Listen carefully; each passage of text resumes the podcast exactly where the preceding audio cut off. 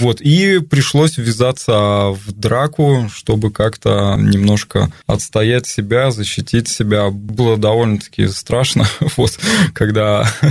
Когда ты один против всех, да? Когда меня начали несколько человек избивать. Спортмарафон. Аудиоверсия.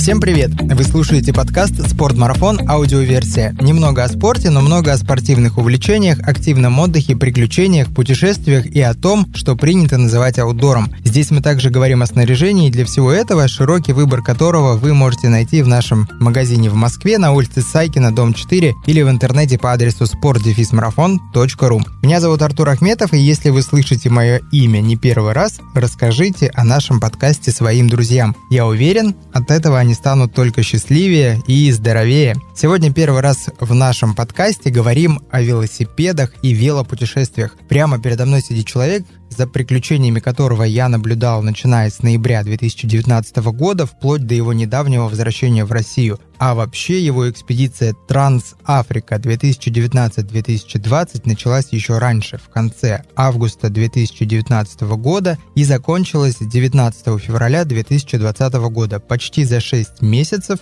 Егор Ковальчук проехал двенадцать стран от Каира до Кейптауна. Это пятнадцать тысяч километров, и сегодня я рад приветствовать его у себя в студии. Егор, привет. Привет. Рад тебя видеть. Действительно наблюдал за твоими приключениями с того момента, как я попал в спортмарафон в подкасты. Мы стали там друзьями в Фейсбуке, и вот я наблюдал, как ты, конечно, дал вот этого маршрута. Сегодня хотелось бы поговорить немного о твоей прекрасной экспедиции и в целом о том, что такое велопутешествие. А начну я, знаешь, с простого вопроса. Скажи, вот ты, мне кажется, немножко сумасшедший, правда? Я называю это индивидуализм. И, наверное, это свойственно многим. Просто я вот себе не представляю, как можно сначала вообще придумать такое, а потом еще и осуществить, проехать на велосипеде через всю Африку. Как тебе, в принципе, в голову пришла такая идея? Все закладывалось, наверное, потихоньку и постепенно. То есть это не первая моя экспедиция, не первое путешествие. И давно была идея проехать Африку. И очень эта идея пугала и меня, и особенно родных, потому что дома мне говорили, либо Африка, либо мы, сними карту, вот, со стены Африки, вот, но долго откладывалось на самом деле, три года прошло с момента завершения предыдущего большого путешествия, и нужно было уже решаться, делать и осуществлять, поэтому в две тысячи девятнадцатом году мы решили, что пора, и довольно-таки быстро подготовились, буквально за два месяца были решены все визовые вопросы, вопросы со снаряжением велосипеда, экипировка и информативная подготовка, ну и цели, конечно же. Давай к Африке вернемся чуть-чуть попозже. Я хотел бы у тебя спросить, а что было до Африки? Как давно ты катаешься на велосипеде? Какие у тебя были до этого длинные маршруты? Первый мой поход и путешествие было в две тысячи двенадцатом году. Практически с нуля я проехал по Сибири две тысячи километров, и после этого год я не трогал велосипед, и не подходил к нему, и даже смотреть боялся. Почему такие, такие ощущения? Я не знал, в принципе, что такое велосипед, как будет вести организм у меня на нем в довольно-таки интенсивном режиме, вот, и тяжело было психологически изо дня в день ехать там по двести километров. Я не знал, в принципе, куда упирать свои мысли. Сейчас я знаю, что позитивная езда – это когда мыслей нет. Дальше больше, уже там через год я проехал от Томска до Кабула в Афганистан, проехал еще девять стран. Следующий год у нас уже были зимние экспедиции по Якутии при минус пятьдесят пять. И так как позволяло время и была сравнительная молодость, мне было сколько? двадцать пять лет. В две тысячи четырнадцатом году я отправился вокруг света. Я выехал из Томска и вернулся спустя два года и два месяца, обогнув земной шар через тридцать девять стран и проехав пятьдесят пять тысяч километров, пятьдесят четыре. Поэтому, конечно, другой континент, Африка, он не был затронут. Я хотел побывать на нем более подробно, то есть в рамках кругосветки не затрагивать там Марокко кусочками, хотелось побольше уделить времени. Вот поэтому пришел черед Африки. Как мама сказала, ну вот, мы сделали Африку. Полгода всего лишь.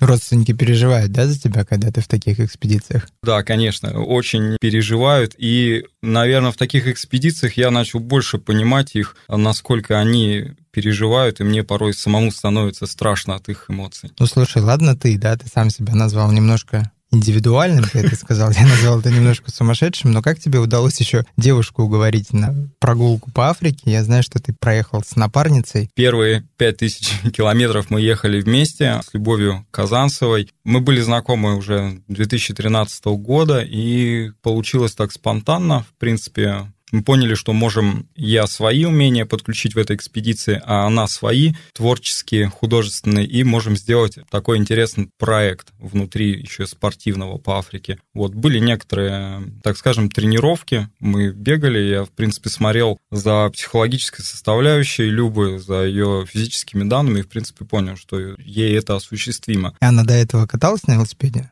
Да, у нее были на велосипеде небольшие покатушки, так скажем, но походов не было. Транс-Африка две тысячи девятнадцать две тысячи двадцать имеет в названии слово «экспедиция», значит, у твоего путешествия были какие-то конкретные цели и задачи. Правильно? Да, все верно. Что отличает у нас путешествие от экспедиции? Четкие цели, четкие какие-то итоги и результаты. Расскажи тогда про них. Какие задачи ты ставил себе? Мы ставили основную такую осевую задачу и цель. Это ну, такую спортивную, проехать, пересечь Африку с севера на юг, именно на велосипедах отечественной марки. Вот, это был некий вызов, это была такая провокация, резонанс, но, в принципе, я понимал, что мой опыт позволяет усовершенствовать отечественную технику так, чтобы мы не знали проблем с ней. Это, ну, краеугольная цель, от которой уже отходили следующие наши задачи. Ты взял велосипед российского производства и подготовил его специально к этой экспедиции. Да, конечно. Там мы... много осталось от российского велосипеда в процессе подготовки? Осталось самое главное — бренд, название. Ну, рама, скелет остался, да, отечественный. Все остальное, ну, в целом, как и все наши велосипеды любой отечественной марки, они все имеют составляющие компоненты, там, либо японские, либо китайские. Мы просто поставили японские брендовые высшей категории.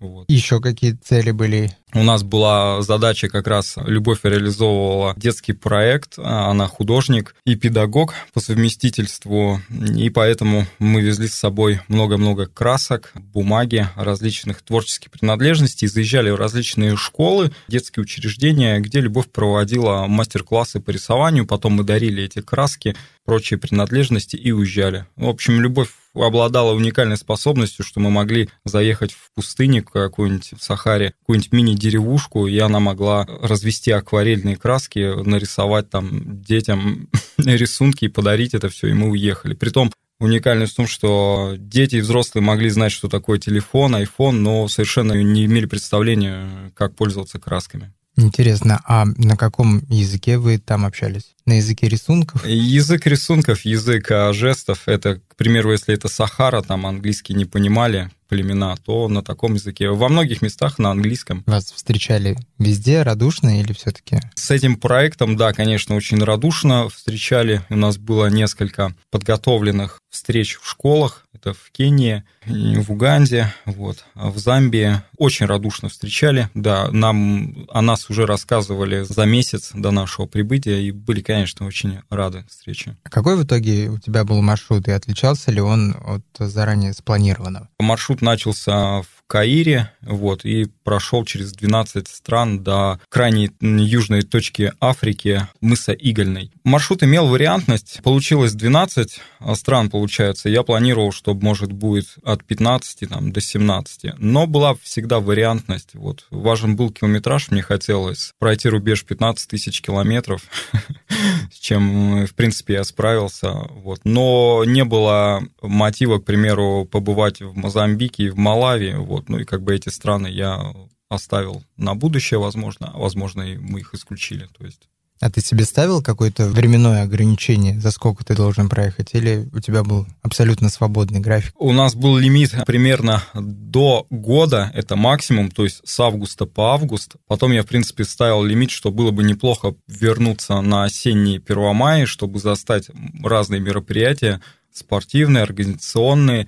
Потом, когда я уже остался, в принципе, один и мог знать, насколько я могу выжить, я уже как бы стал хозяином времени и понял, что, в принципе, чем раньше я приеду, тем я смогу раньше заняться какими-то будущими проектами, экспедициями. То есть я не ограничивал себя во времени, не ставил рамок, но в то же время это задавало такой мотив совсем иной. Ну, ты говорил в начале передачи, что путешествие должно проходить без мыслей, да, когда ты там целый цветовой день крутишь педали. Но мне кажется, что мысль все-таки добросить все и улететь домой, она иногда может прийти к тебе в голову. Бывало такое с тобой? Было несколько моментов, когда я думал, что вот сейчас момент, когда, наверное, все закончится. Это когда я болел очень сильно и не знал, что с моим организмом. И мне писали там родные, ну и друзья, типа, давай возвращайся, с тобой все плохо. И я понимал, что вот это сейчас грань, что можно сломиться. Но я давал себе такие психологические отсылки, ну, потерпи еще неделю, вот, отдохни, если не станет лучше, то всегда можно улететь.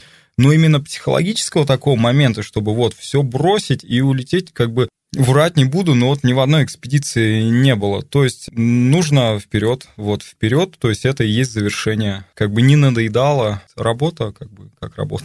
Был у меня вопрос про это, потому что ты в одном из интервью рассказывал, что у тебя было целых пять случаев, когда экспедиция могла неожиданно для тебя закончиться. Один, конечно, ты рассказал, это твоя болезнь. Поздравляю тебя с выздоровлением. Спасибо.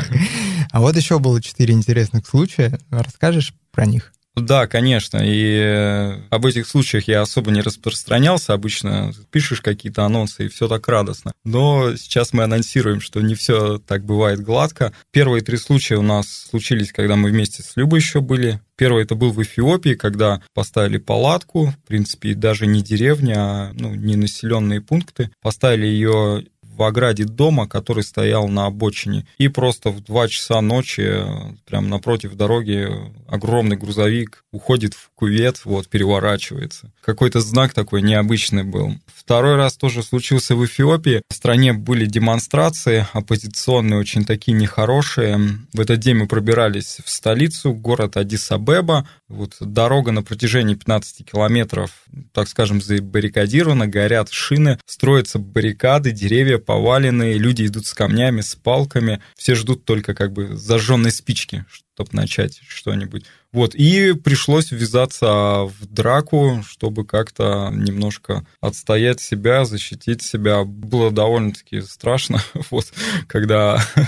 Когда ты один против всех, да? Когда меня начали несколько человек избивать. Вот, но я считаю, что чудом, что мы как бы отделались небольшими ушибами, и техника целая, что самое главное, потому что я думал, что и растащат наши велосипеды, и все. Третий случай как раз болезни. Мы переболели довольно-таки неслабо, что Люба болела различными лихорадками и маляриями, что я переболел желтой лихорадкой. Четвертый случай, когда был сезон дождей в Кении, я там провалился в ливневку, вот, чуть не потонул. И пятый момент, наверное, случился недельки за три до финиша, когда среди белого дня меня просто сбила машина. И как-то это тоже все такие знаки какие-то мистические. Я даже не понял, что меня машина сбила, потому что сзади он ехал, мужик, и, видимо, заговорился, и уже на тормозном пути меня протаранил. То есть это такой как бы удар, и я такой подумал, что тут может случиться в пустыне. Потом смотрю, что машина проезжает. Ну, вот такие пять случаев. Каждый месяц случался один какой-нибудь курьезный случай, который тебе такой говорил: Егор, подумай хорошенько. Какие-то такие отдельные случаи, которые могли тебе что-то сказать. А если говорить в целом, было ли тебе страшно там? Потому что картина, прямо скажем, такая немного пугающая. Белый человек на велосипеде едет через абсолютно черный континент. Я сейчас без какого-либо намека на расизм просто называю свои вещи своими именами, как Englishman in New York. Да, все верно. Но на самом деле, наверное, самые такие сложные были страны Эфиопия, и вот она задала такой мотив, такую зашоренность, что потом Африка тяжеловато воспринималась, потому что... А что такое в Эфиопии? В Эфиопии мы испытали все прелести такого расизма, национализма по отношению к белому человеку. Полное такое унижение, когда в тебя летят камни ежедневно, когда тебя ни во что не ставят, требуют у тебя денег, велосипед, обувь, все что угодно. Вот. Но это не только мое мнение. Сколько встречал я путешественников, велосипедистов, все с этим сталкиваются, все через это проходят, и... Потом ты, конечно, едешь к черному населению, не испытываешь недоверия, да, действительно, потому что любой разговор четыре из пяти заканчивается то, что дай денег. дай денег постоянно, то есть эффект белого человека. Потом стало, конечно, проще, когда начались регионы Южной Африки, начиная вот с Замбии, уже начал расслабляться. Я стал легко ставить палатку, не переживать, что будут заглядывать мне в душу. Вот. В России есть такой термин, как «не стой над душой», а в Африке вот «не залазь мне в душу», потому что в Восточной Африке, в Северной постоянно. То есть ты не можешь побыть наедине, сесть, покушать, палатку поставить, то есть постоянно к тебе кто-нибудь. Наверное, я не совру, если предположу, что в головах многих из нас Африка до сих пор представляется таким очень диким континентом, в котором люди живут довольно бедно. Ты вот, в частности, сейчас частично это подтвердил. Насколько вообще вот, общение с людьми у тебя оставило какие эмоции там, на этом континенте? Я очень рад, что оно очень противоречивое. То есть от ненависти, вот, которая сейчас, конечно же, забывается и оставляет только там, приятные моменты, до искренней доброжелательности там, в какой-нибудь Уганде. Люди действительно очень живут бедно во многих регионах, но больше их проблемы от их лени. Многие страны просто поощряют свою ленность, вот, не стремятся ни зарабатывать, ни жить лучше. И влияние белых людей, которые их как бы расповадили, эту ленность, тоже имеет свой эффект, потому что многие только и ждут, что белые помогут, что-нибудь привезут, сделают, зачем стремиться. По условиям жизни, если мы говорим о климате, если мы говорим о ситуации, то это благоприятные регионы, то есть это не Сибирь, когда надо все лето там заготавливать ну, продукты. Просто сам жил в деревне, и как бы мне немножко так контрастно было это все сопоставить, потому что здесь природа дает очень много и, и с изобилием, но люди как бы не стараются стремиться. Во многих местах мы тоже встречали, были различные миссионеры и русские, скажем, социальные программы, и они говорили, наша задача показать, что можно жить иначе. То есть мы вот приезжаем в трущобы, там распространено беспорядочные половые связи, бросать семьи, то есть пять детей от разных пяти жен, от пяти мужей, и люди так жили, живут, и для них это норма. И вот приезжает вот социальная организация, которая просто начинает там жить, и начинает показывать, что так нельзя уже жить, то есть, что это предел. Вот, и люди начинают смотреть правде в глаза, что действительно, да, действительно, куда мы зашли. Начинают потихоньку уже сами, сами мотивироваться, сами менять как-то свою жизнь. Ты вот еще упомянул чуть ранее о том, что твое впечатление от Эфиопии, оно э, также нашло подтверждение у других путешественников. Это популярное вообще развлечение на велосипеде по Африке ездить? Есть у нас даже такой чат в WhatsApp, называется он там цикл-клуб «Каир-ту-кейп», где порядка трехсот человек, в основном ну, иностранцы со всего мира, которые пересекают, да, Африку, либо которые путешествуют по Африке. Есть такой, да, но не слишком популярно, потому что вело вот это комьюнити, не такое оно обширное. Если мы начнем считать, сколько в России людей там пересекло, ну, кого знаю я, может, пятерых назову. Ну, так, я думаю, что там не больше десяти-двадцати мы можем перечислить. Вот. Ну, а так, конечно, в среде своей это довольно-таки такой маршрут интересный. Я финишировал, а передо мной там за неделю финишировала русскоязычная девушка Александра, которая с русскими корнями. Мы на русском общались, которая одиннадцать месяцев ехала как раз с Каира до Кейптауна. Если говорить в целом о велопутешествии по Африке, то что нужно учитывать? Я имею в виду, что с визами, какие лучше делать прививки, нужно ли везти с собой медикаменты, куда не следует заезжать и чего не следует делать. Начнем по порядку, что учитывать. Ну, конечно, визовую обстановку лучше узнать по своему маршруту. К примеру, если по нашему опыту, мы сделали сложную визу Судана в Москве, мы сделали эфиопскую визу с большим коридором. И все, в принципе. Все остальное решается на месте, либо по прилету. Вот, никаких особых трудностей нету. То есть платишь деньги и получаешь. Если говорить про обязательные прививки и чем мы можем обезопаситься, на момент старта мы можем в Москве сделать, ну, либо в любом другом городе, прививку от желтой лихорадки. Первое, это у нас снизит риск заболеваемости желтой лихорадки. Второе, этот сертификат будут требовать на границе. Даже если его не окажется у вас, то этот вопрос решится, конечно, путем денег, как и в Африке, и все, то есть путем взятки. Но в целом лучше иметь. По своему опыту скажу, я как человек, который перед Африкой говорил, что желтой лихорадкой нереально заболеть, потому что один процент всего заболевает. Я заболел ей, вот, поэтому не совершайте. Прививки не было. У меня не было прививки, не совершайте мои ошибки. Вот, что лучше знать? Почитать информацию про болезни, про тропические болезни, сколько бывает типов малярии, какие симптомы, потому что симптоматика очень схожая, и сложно определить, чем ты начинаешь болеть. А можно ли к местному врачу обратиться? Можно, но это, как правило, это не панацея, это не спасет. То есть лечиться, скажу там, что лечиться дорого, вот, лучше не болеть, лучше знать свои симптомы, лучше иметь врача либо телефон из России, кто занимается тропической медициной, чтобы можно было проконсультироваться. И главный совет, если у вас начались какие-то там симптомы, заболевания, не надо тянуть, вот, это уже знак, дальше будет только хуже. Нужно ли вести с собой медикаменты? Медикаменты, да, конечно, вести с собой нужно. Можно их купить в Москве, там, от амебы, от, от желудочно-кишечных трактов, различные таблетки для микрофлоры. Ну, от малярии Куартерм можно лучше там купить, он будет дешевле. И, в принципе, слово «малярия» там понимают, все языки понимают это слово, и таблетки довольно-таки дешево. С собой обязательно. Много-много спирта вот, для гигиенических целей, чтобы протирать руки, вот, чтобы протирать кожу. Различных типов кремов от солнца, либо увлажняющие, там, всевозможные Бора, Нивея и так далее. То есть это все пригодится. Вот. Ну и спирт, конечно же, если вы будете в кроссовках, то ежедневно хотя бы гигиену иметь, протирать все вот эти места, чтобы это не прело, не гнило, потому что климат для нас очень контрастный, и маленькая царапина может заживать там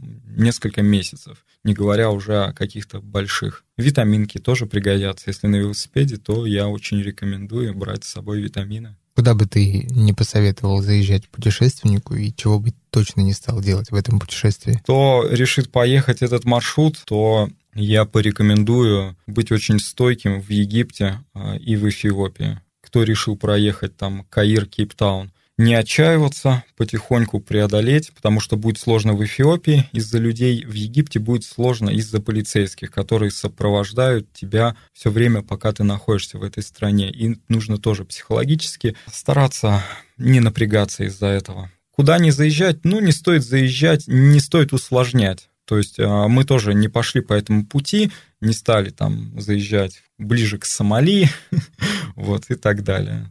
Что тебе откровенно не хватало в путешествии? Не хватало частенько сладкого, качественно хорошего. Там нету вдоль дороги кофеин с кондитерскими?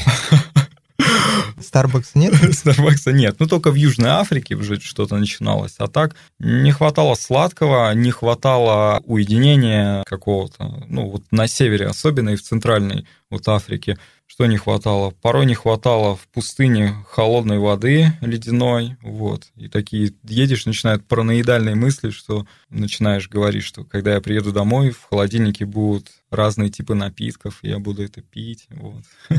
Но это тогда было важно. Сейчас приезжаешь, в принципе, тебе уже не важно. Там горячего кофейку хочется, да? Да, горячего кофейку хочется. Вот. Чего еще не хватало? Ну, в принципе, штатная ситуация. Можешь ли поделиться твоим самым главным открытием в этой экспедиции? Сегодня не скрою. Я думал над этим вопросом. Главное открытие, что в Африке существует расизм по отношению к белым. Вот. Но в целом Африка, конечно, удивительный континент, и маршрут удивительный. Он нелегкий, потому что, к примеру, если его пересекать, это минимум десять-двенадцать стран. Каждая страна отличительна друг от друга, но еще и внутри довольно-таки большие различия, и постоянно ты адаптируешься к культурному слою, к ментальному, не говоря уже о климатических, о природных ситуациях. Но в целом, если вначале я говорил, что я там ненавижу Эфиопию, не хочу туда вернуться, то мне бы, конечно, хотелось туда вернуться, потому что с точки зрения красоты это одна из самых красивейших стран, которую я видел. Это одни из самых красивых людей, которых я встречал именно по культуре, то есть женщины, которые там в татуировках на лицах, то есть это аутентично настолько, то есть вот эти все хижины. И самое большое открытие, знаешь, вот я об этом думал и в Африке. Что я могу этим людям дать вот там? Не что получить от путешествия, вот, не то, не что получить там в Эфиопии, а что вот я сейчас могу им отдать, когда вот нелегкие ситуации, никогда я вот там радостен, все хорошо, и ко мне с добром относятся, а когда вот к тебе как бы как загнанную лошадь гонят через, через толпу людей, что ты можешь им вот отдать? Способен ли я выдавить или извлечь из себя добро? Вот это был большой вопрос к себе и открытие. Планируешь еще раз проехать этот маршрут? Мне очень запали в сердце несколько стран. Это Уганда, по которой мне бы интересно проехать было более подробно. По тропкам, дорожкам, горный маршрут. Мне очень понравилась Намибия, то есть именно стихия, природа. И ЮАР очень понравилось. Опять же, ну, довольно-таки комфортно. Большое количество белых людей. Это как бы... залог безопасности, приятное общение, и в то же время несколько океанов, пингвины, природа нетронутая. Вот это, конечно, завлекает. И когда я финишировал, то есть смотришь, здесь Индийский океан, здесь Атлантический, здесь горы, и здесь плантации там виноградные, то есть природа в великолепии своем. Егор, но перед тем, как мы перейдем непосредственно к общей теме путешествий на велосипедах, можешь нашим слушателям сказать, где они, если им интересно, твоя экспедиция, могут узнать поподробнее о том, как она проходила, посмотреть фотографии, может быть, видео. Я думаю, что в ближайшее время у нас уже появятся записи на YouTube о презентации лекции, но и непосредственно на моей страничке ВКонтакте. Ну и не стесняться писать мне в личные сообщения. Кому что интересно, я очень с радостью делюсь все, что знаю, своим опытом. Итак, ищите в интернете «Транс-Африка две тысячи девятнадцать две тысячи двадцать» Егор Ковальчук. А сейчас мы перейдем непосредственно к еще одной интересной теме. Поговорим просто о велопутешествиях, потому что первый подкаст у нас сейчас будет посвященный теме велосипедов. Мы об этом до этого не говорили ни разу. И начнем, наверное, с самого начала и будем готовить себя к какому-нибудь серьезному путешествию. Итак, велопутешествие. Что это такое? Главное — зачем они нужны? Велопутешествие — это перемещение на велосипеде с, с целью, к примеру, познания либо природы, либо познания себя, либо чтобы увидеть какие-то интересные места, если мы говорим простым языком, без философии. А зачем? Каждый определяет сам. Ну, как минимум, это очень интересно и активно. То есть люди путешествуют в шестьдесят пять лет, люди путешествуют а, с детьми. То есть это... непосредственная активность, которая нас завлекает. Почему?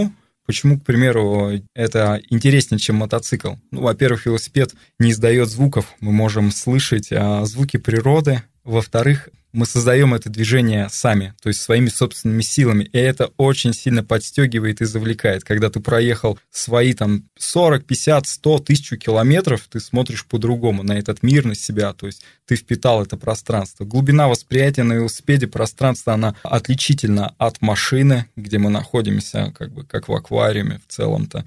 Это не мое только мнение, но и многих, кого я встречал. И отличительно от мотоцикла, потому что здесь мотоцикл нас везет, в то время как на путешествии на велосипеде мы управляем велосипедом, и даже мы думаем еще и за велосипед, потому что он требует внимания и определенной концентрации. В общем, это интересно, познавательно, и я порекомендовал каждому хоть чуть-чуть, но попробовать. Не обязательно там ставить огромные цели, но маленько можно проехать.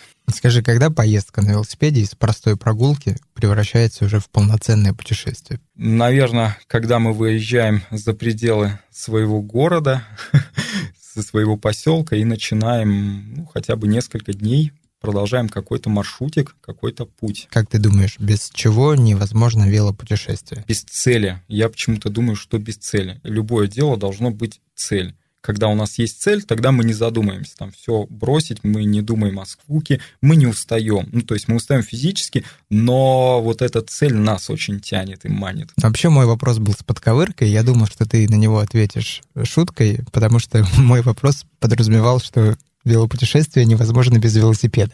Без велосипеда. И без головы. И без велосипедиста. И поэтому расскажи, пожалуйста, что нужно учитывать при подборе железного коня, как его называют. Тут очень много, конечно, спорных моментов. Я буду говорить про свой опыт. И раз у нас такой первый подкаст «Правила путешествия». Мы будем говорить как бы с нуля. Велосипед должен быть, ну, если вы отправляетесь в первое путешествие, прост в обслуживании, надежен. И если вы даже ничего не знаете про велосипед, как он работает, сходите в веломастерскую и скажите, настройте мне его и оснастите так, чтобы я проехал там свою неделю, две недели, не заглядывая никуда. На какие моменты мы должны смотреть при подборе велосипеда и, к примеру, его оснащения? У него были, к примеру, очень хорошие колеса, чтобы у нас рама была удобная, вот, посадка была вымеренная, чтобы у нас не болели там. Хорошие колеса, что ты имеешь в виду? Хорошие колеса, ну, чтобы мы не думали, что у нас спицы лопнут, что у нас будет восьмерка, если мы не так прыгнем, либо если мы, не дай бог, в первое путешествие отправились и нагрузили свой рюкзак так, что полдома туда вместили. Хорошие, значит, качественные. Да, да, качественные, то есть с хорошими втулками, с мощными ободами, с дополнительным количеством спиц, вот, и с хорошей, конечно же, резиной. Если планируете кататься и в будущем, не экономьте на каких-то таких фундаментальных компонентах. Резину лучше взять тоже хорошую. Ну и, конечно же, багажник. Багажников сейчас очень много, и большая их часть имеет, к примеру, схожие поломки. Подберите хороший багажник, который будет уже усовершенствован. Какой подобрать, можете спросить у меня. Вот.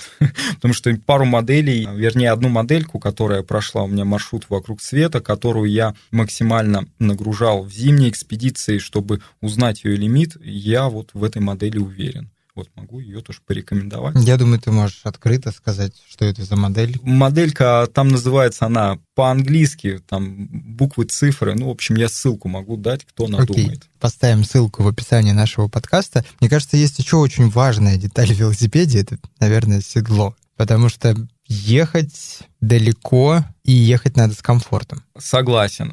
Вообще в велосипедной тусовке насчет каждого компонента столько спорных моментов. Действительно, седло должно быть удобное, вот, должно быть комфортное. Неважно, будет оно узкое, спортивное, если вы хотите ломить ваши километры по-спортивному, либо если вы хотите потихоньку ехать и наслаждаться, пусть оно будет широкое, пусть оно будет фирмы там. Сейчас у нас очень популярный Брукс, к примеру, вот, которые там под вашу попу вымеряются, принимают ее форму и служат очень долго. Вот. Главное, чтобы оно было удобно. Здесь ценовая политика, она не влияет, потому что каждая попа индивидуальна. Если вернуться к перевозке дополнительных грузов, насколько вообще велосипед оснащаем в плане вот всяких багажников, какие есть средства перевозки дополнительного груза на велосипеде? Классный вопрос. Мы можем перевозить непосредственно, имея позади седла, то есть багажник, и загрузить так называемую моносумку, то есть такие называемые велоштаны. Довольно-таки удобная модель. Мы можем велоштаны потом снять единым махом. Это сумки, которые висят возле да. заднего колеса. Да. Мы можем иметь раздельные сумки, к примеру, как артлибовские. Тоже имеют свое место и зарекомендованы у европейцев очень сильно, но немножко имеют свои недочеты, потому что если мы их снимаем, мы должны каждую сумочку снять, каждую перенести. Мы можем загрузить переднее колесо, также имея небольшой багажник у колес на переднем колесе и загрузить боковыми сумочками. Если вы только отправляете свои первые путешествия, я бы не рекомендовал этот способ, потому что нагруженное переднее колесо требует особой концентрации, управления, навыков. То есть даже если вы решитесь на это, попробуйте дома сравнить. Попробуйте загрузить только задний багажник, только передний, то есть и потренироваться. Мы можем подрамную сумку загрузить очень удобно и на раму, на руль навесить разные, так скажем, сумочки-подстаканники, в которых будет находиться либо питьевая бутылка, либо наша GoPro, либо наши орешки, которые мы можем, в принципе, на ходу кушать и не останавливаться. Сколько вообще килограмм дополнительного веса комфортно перевозить на велосипеде? От чего зависит эта цифра? Цифра зависит от дальности нашего путешествия. К примеру, чем дальше, тем мы можем больше нагрузить.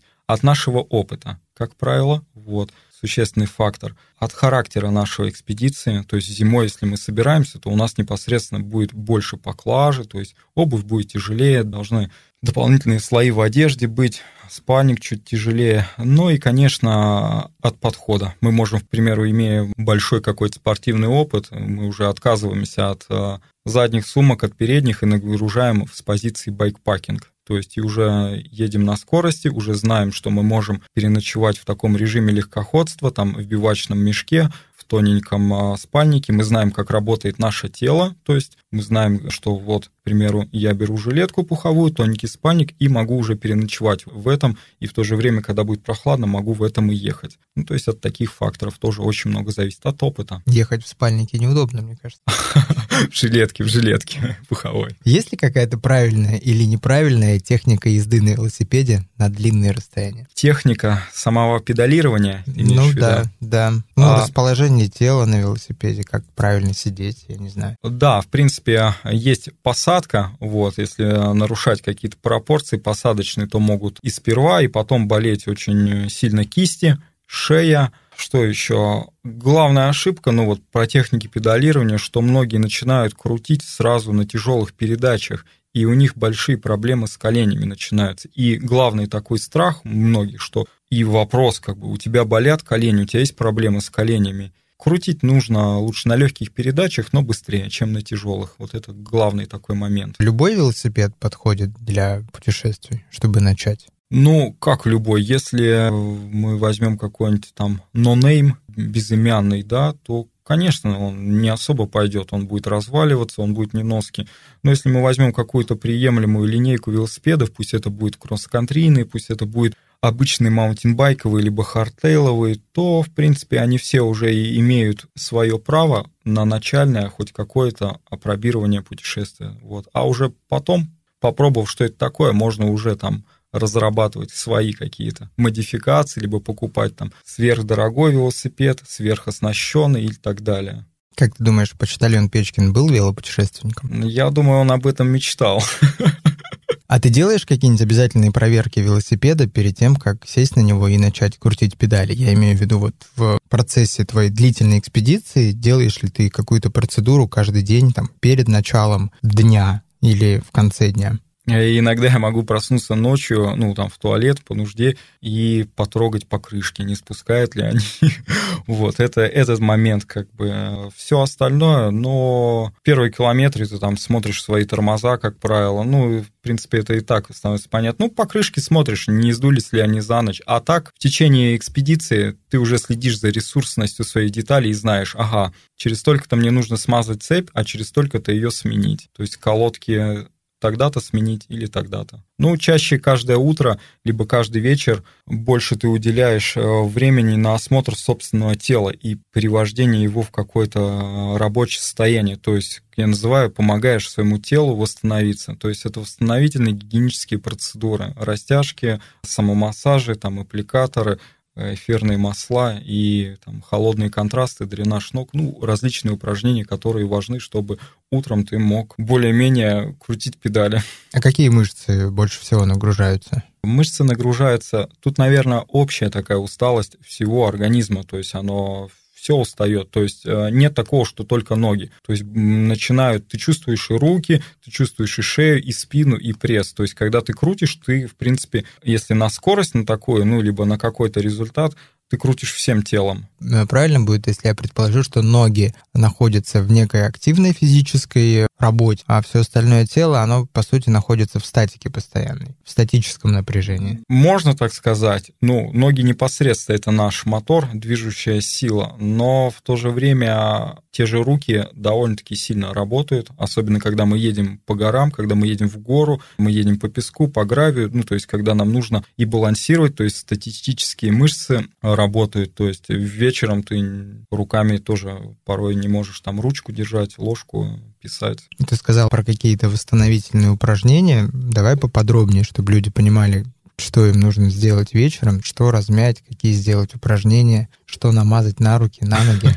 Такие небольшие лайфхаки от Егора Ковальчука. Ну, в течение дня даже вот одно из упражнений – перекус, остановился, лег, ноги закинул повыше на велосипед, на тот же, ну, дренаж ног, на, на багажник, сам в таком положении перекусываю, куш, кушаю. Там десять-пятнадцать минут, ногам уже легче, то есть кровоток сменился. Если это жаркий, ну, климат, либо горный, ну, неважно, в общем, охлаждение ног. Пускай можно зайти в реку, либо это у нас, неважно, там, заправку мы встретили, заходишь. Чаще река, либо если вечером мы ночуем в отеле, либо у друзей холодная ванна. То есть ноги чуть-чуть подморозить. Вот. Не нужно бояться, что там коленки заморозятся. Можно, в принципе, коленки держать наверху, кто уж сильно боится. Эфирные масла я вожу с собой несколько типов. Там это тоже индивидуально. Я вожу цитрусовые и хвойные. Вечером либо утром натираю мышцы, ну и делаю такой самомассаж мышц.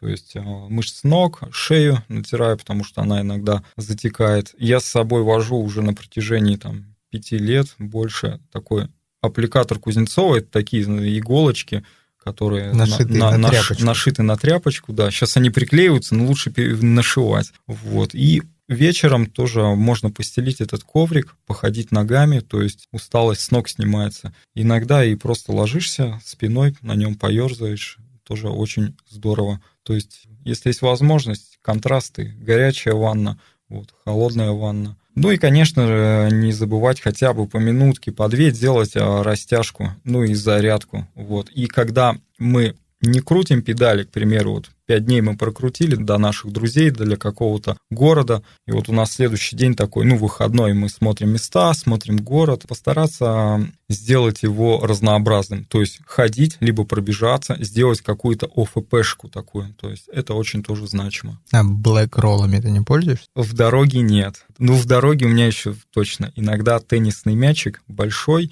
и такой маленький, который можно тоже на шее покрутить, мышцами, в общем, попридавливать. Либо когда можно сидеть за столом уже, кинуть его на пол и ногой покатать. Егор, подскажи, а как правильно выбрать обувь для катания на велосипеде? Вот если мы говорим про какие-то длительные маршруты.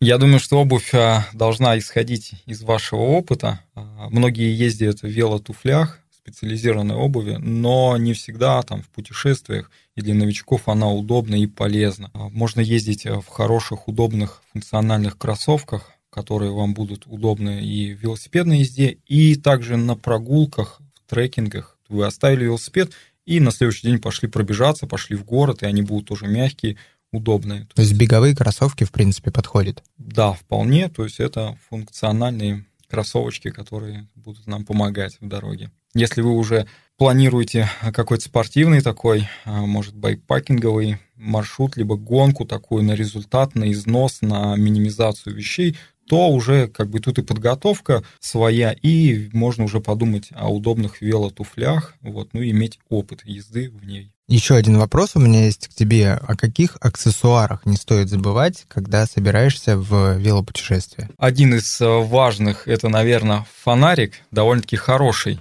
Я говорю сейчас не о велосипедной фаре, о фонаре, который у нас на велосипеде висит, а именно о налобном фонаре, потому что он будет помогать в езде в сумерках, ночью, потому что когда мы едем, мы можем вертеть головой и будем непосредственно видеть, что вокруг нас. Ну и вообще в путешествии незаменимая вещь при постановке где-то палатки, либо если пойдете в, в трекинг на вулканы под утро, он будет помогать. Хорошие бутылочки, вот, не экономьте, пожалуйста, на бутылках. Есть такие вещи, казалось бы, не столь важные, там, бутылочка. Но лучше взять очень качественную и хорошую, потому что будете ежедневно ей пользоваться, и если некачественный, вот этот запах какой-то резины, пластмассы вам не даст покоя. То есть хорошая, качественная бутылочка, она прослужит долго и будет доставлять удовольствие. Не стоит забывать о каком-то спортивном питании. Я не говорю, что на нем нужно ехать, но иметь с собой, пускай, несколько гелей, несколько изотоников, шипучих таблеток, солевых каких-то тоже таблеточек, которые раз-два в дороге, но вам пригодятся, когда вы будете мега обезвожены, когда будет сильная-сильная жара, и вы не сможете напиться двумя-тремя-пятью литрами. Вот эта таблеточка вам очень поможет, поднимет настроение, и будет классно. Ну, также удобно, если вы используете заплечный рюкзак, стоит выбрать его, будет который продуваться, проветриваться, спина, и иметь водную систему. Ну и также обувь, конечно. Так, ну я вот уже понимаю, что не зря мы с тобой сегодня поговорили, потому что все, что ты перечислил, можно найти где? На Сайкина четыре в магазине «Спортмарафон». Немножко рекламы. Егор, спасибо тебе огромное. Очень приятно было с тобой пообщаться и уже увидеть тебя вживую в конце подкаста. Хорошо, что мы успели записать и про твою Транс-Африку, и вообще в целом про велосипеды. Хотелось бы, чтобы ты порекомендовал нашим слушателям какой-нибудь достаточно простой, но впечатляющий велосипедный маршрут для начинающих в России и где-нибудь не очень далеко за рубежом. Да, Африку не надо рекомендовать, где-нибудь поближе. Что бы ты вот порекомендовал как must to see или must to ride, я не знаю, как это у вас называется. Если про Россию, непосредственно вот московская территория, так скажем, вот локация от Москвы, то, конечно же, там, Золотое кольцо, не обязательно по хайвейным дорогам и большим, по небольшим дорожкам, проселочным, то есть по старинным городам. Я, так как человек ну, с Сибири, не открывавший эту территорию, был очень удивлен всей этой архитектурой и таким прекрасным городкам. Много маршрутов в окрестностях, как я называю, в окрестностях Москвы. Это можно уехать на электричке, неважно, там в Тверь и проехать по... по парку, через тоже красивые леса, через красивые дороги. Мне очень нравится территория вокруг Калуги, так скажем, нацпарк Угра и все, что рядом, вот Оптина пустынь, вот эти все места. То есть тоже старина, монастыри, лес, красоты. Много-много территорий красивой вот в окрестностях Западной России, так скажем. Что еще в России? Это, конечно же, все, что вдоль Кавказского хребта, каждое ущелье, каждая республика. Просто мега интересно, со своим колоритом национальным, то есть Чечня, Дагестан, Осетия, КБР, КЧР, то есть не стоит бояться, это просто совсем другое открытие, и несмотря на то, что это наша Россия. Если мы говорим о ближайшем зарубежье, порекомендую очень Грузию, если хотите насладиться и гостеприимством, и увидеть и горы, и людей, и природу. Грузия, можно также... Скандинавия очень. Скандинавия очень приятная, красивая.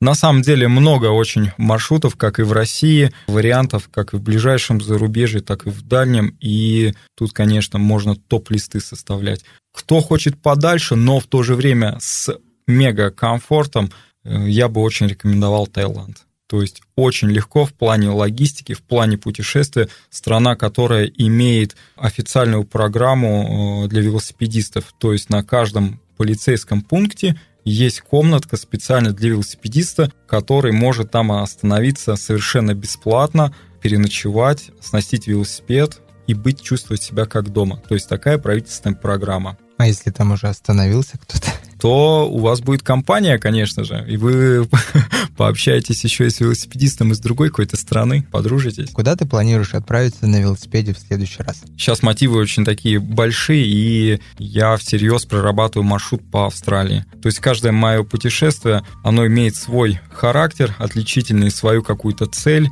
и в Австралии оно тоже будет немножко другим.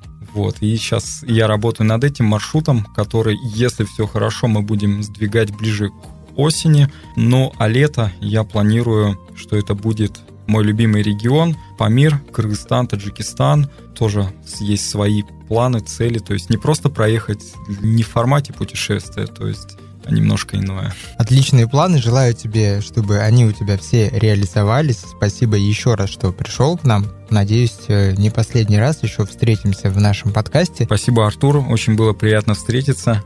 Спасибо нашим слушателям. До встречи.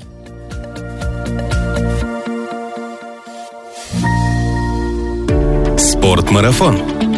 Аудиоверсия.